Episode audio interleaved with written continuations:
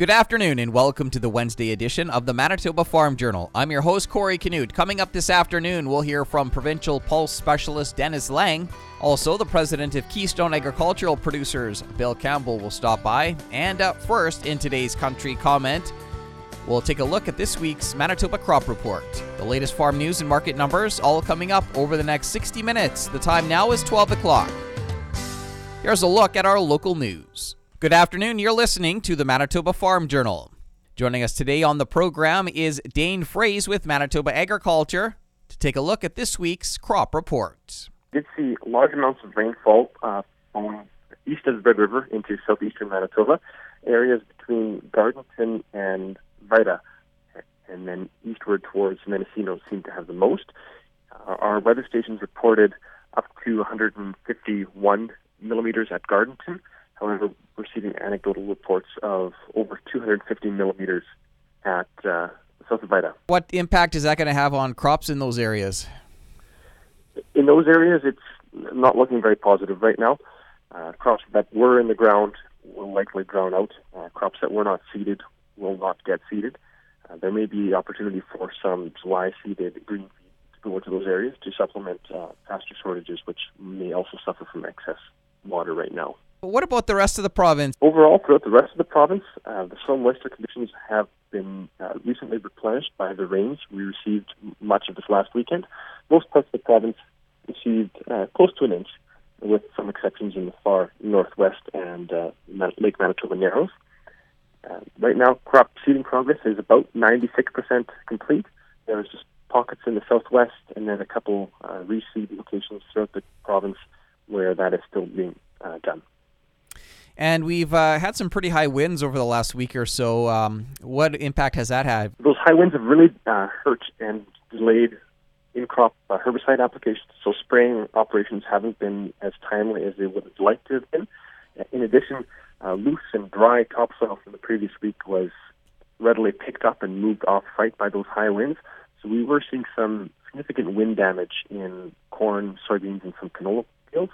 Uh, the damage doesn't seem to be too severe in most locations, but there are occasional spots where reseeding might occur.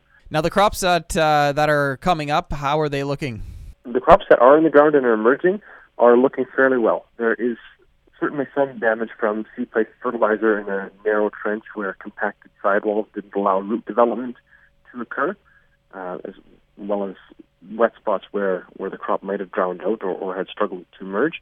Those pounding rains from a week ago did cause some crusting in some areas where emerging crops were struggling to come through.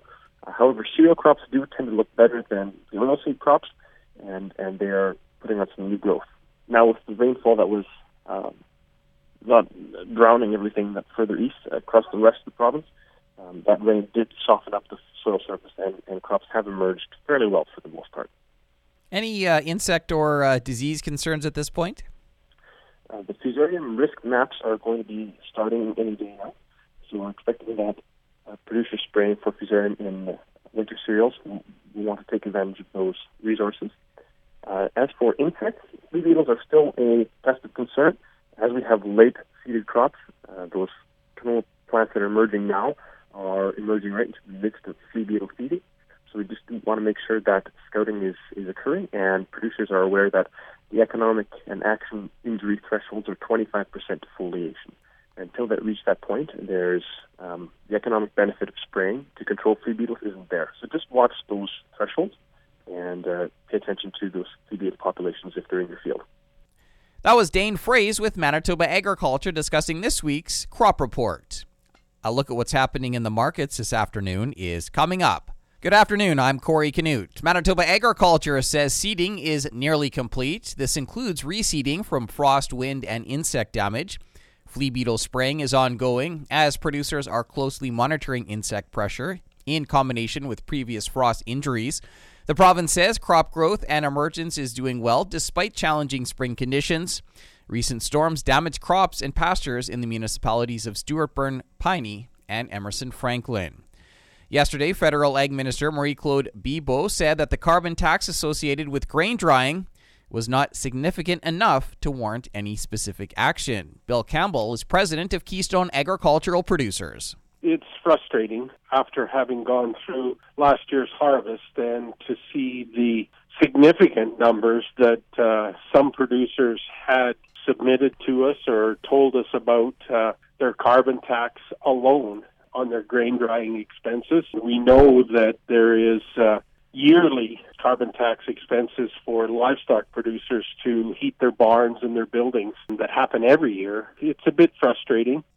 Campbell suggests the decision is a political position and not necessarily relevant to the cost to which producers are bearing. And good news for Canada's lentil growers. Greg Cherewyk is president of Pulse Canada.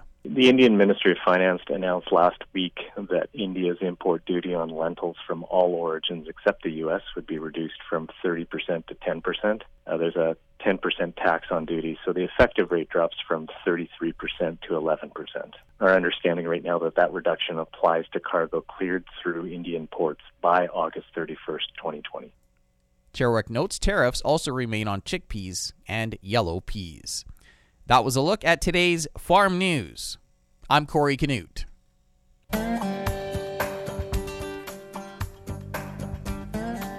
Good afternoon and welcome to the Prairie Ag Wire for Wednesday, June 10th. I'm Corey Canute. Coming up today, we'll hear from Keystone Agricultural Producers President Bill Campbell. As we heard from the federal ag minister yesterday, farmers won't be getting any relief for the carbon tax paid on grain drying. Marie Claude Bibeau said the overall costs were minimal and did not warrant any specific action. I got reaction from Bill Campbell. He's the president of Keystone Agricultural Producers. It's frustrating uh, after having gone through last year's harvest and to see the significant numbers that uh, some producers had uh, submitted to us or told us about uh, their carbon tax alone uh, on their grain drying expenses. And we know that there is uh, yearly um, carbon tax expenses for livestock producers to heat their barns and their buildings um, that happen every year. Um, uh, so it, it's uh, yeah, it, it's a bit frustrating uh, that uh, she has said that those are insignificant. We uh, had been requested to submit uh, some data for them, and uh, along with APAS and Keystone Ag Producers, had compiled some information for the uh, federal government, and then uh, to um, to have these results is very frustrating. She had mentioned some numbers here this morning. You know, the costs ranging from about you know two hundred and ten dollars to about eight hundred and eight nineteen. You know, would you agree with with that range? Oh, I would say that some producers have had significantly higher costs than that. Um, you know, when you take uh, when you utilize averages and you take uh, inclusion of uh, farmers who have not uh, utilized grain drying, like it would be in some areas and some crops not required as much, uh, uh, and uh, maybe um, just the way the harvest went for them. But uh, when you see in the corn production and some of the later uh, harvested oil seeds and wheat, that there would be producers that would uh, face a lot higher numbers than what she is utilizing there. And, you know, maybe some didn't, but uh, also there was also probably, uh, I'm not sure, but uh, unprecedented unharvested acres in Manitoba last year. And uh, without uh, the ability to dry that crop. Um, it was left out there over winter. Frustrating that the um, the federal government has taken this position uh, uh, with regards to this. I'm not completely in favor of the uh, transparency that they have utilized uh, to come to this conclusion. Uh, I would suggest that this is maybe a political position uh, on their on their part, and uh, not necessarily uh, uh, relevant to the cost to which uh, producers are bearing in this. Uh, and I think that we need to uh, be understanding of the cost competitiveness that uh, disadvantage that we have at this particular point in time. Uh, and these costs will only be increasing as time moves forward. So uh, it's uh, um, you know, it, it would be, and we haven't seen clarity with regards to the provincial federal relationship on the Manitoba Climate and Green Plan. Uh, we don't know where what the status of that is at this point in time either. So, uh, still a lot of uncertainty with just uh, producers paying more as we move forward. That was Bill Campbell, president of Keystone Agricultural Producers.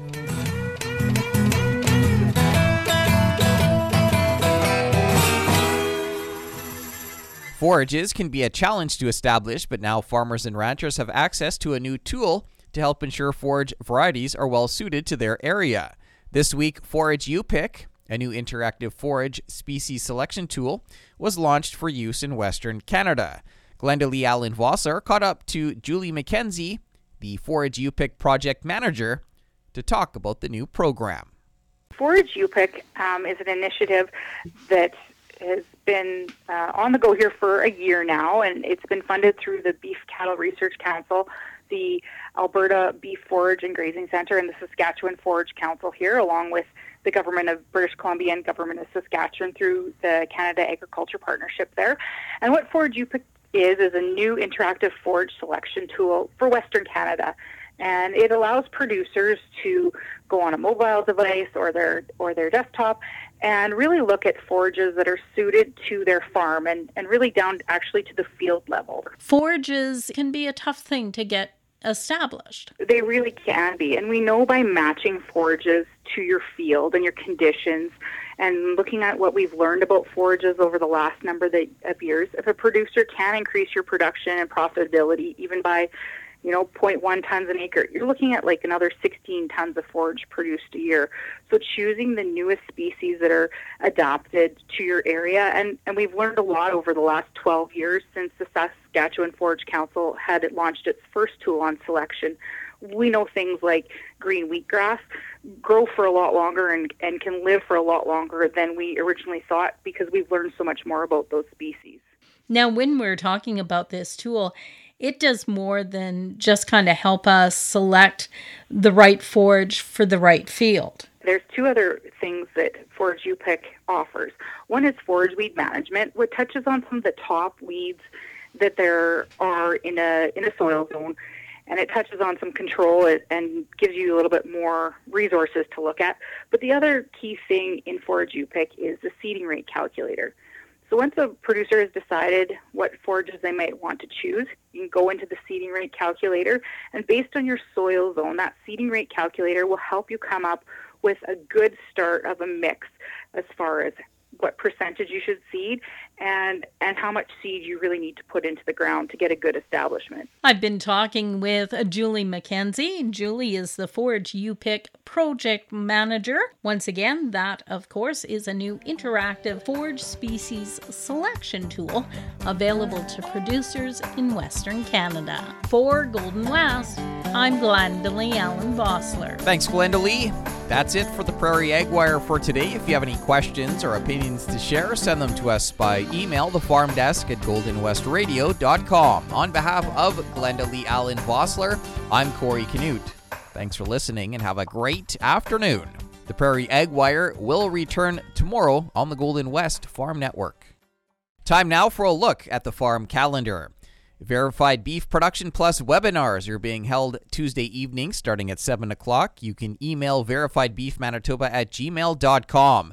The official Manitoba Hunter Safety Course is now available online. The course is endorsed by the province and Manitoba Wildlife Federation. Visit huntercourse.com to register. KAP is partnering with the province to host a webinar entitled Cultivating Your Way to Burnout. The webinar takes place tomorrow starting at 10 a.m. You can register on the KAP website. Keystone Ag Producers is also offering a webinar on provincial and federal HR programs for farmers. That'll take place June 16th at noon. You can register again on the KAP website.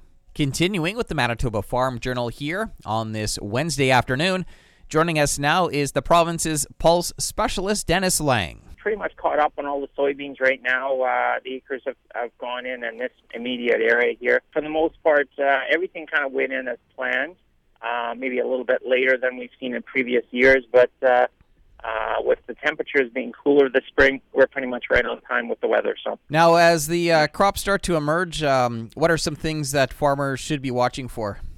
Well, I guess some of the the first things you should do within uh, usually within the first three weeks is you should just go and check and see what type of plant stand that you have available to you. Um, for a soybean crop, you want to see roughly about 140 to 160,000 plants emerge. Um, keep in mind that you know with the crop just emerging now, you might go out now and do a stand count, and you might be you know 50,000 plants, uh, but there's a lot more coming. So I would just say be patient, let them come up, and see where you're at. Anything else to highlight here today? I guess just the biggest thing to really look at if uh, you need to really go out and examine your fields if you if you're concerned that uh, the w- recent winds that we've had has created any damage. Look at the seeds. Uh, just make sure that uh, or the plants make sure that there is no damage to that uh, terminal bud, the main growing point.